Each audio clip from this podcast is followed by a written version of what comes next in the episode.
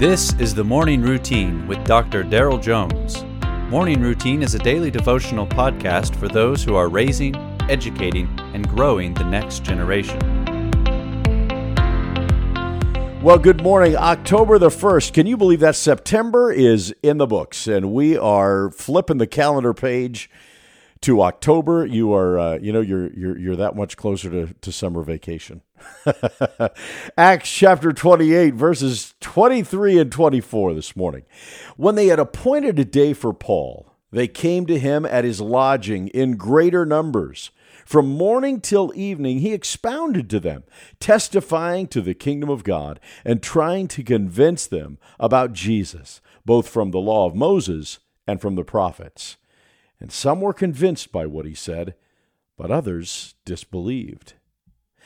The end of the book of Acts is the culmination of many chapters that cover conflict between the Apostle Paul and the religious authorities who opposed him.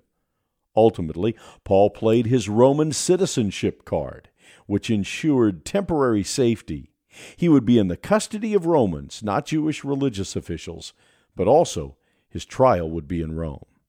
Today's text comes when Paul arrives in Rome to await trial.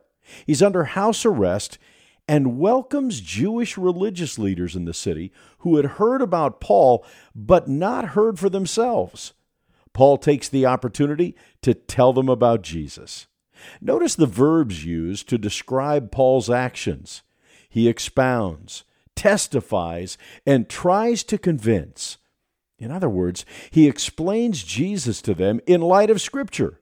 He testifies of what he has seen and heard, and he tries his best to convince his listeners of the truth of what he's sharing.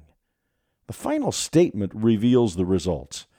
Some were convinced by what he said, but others disbelieved. And so it is with us today. As Christians, we explain to others in light of Scripture. We testify to what we have seen and heard, and we try to convince them of the truth of what we say.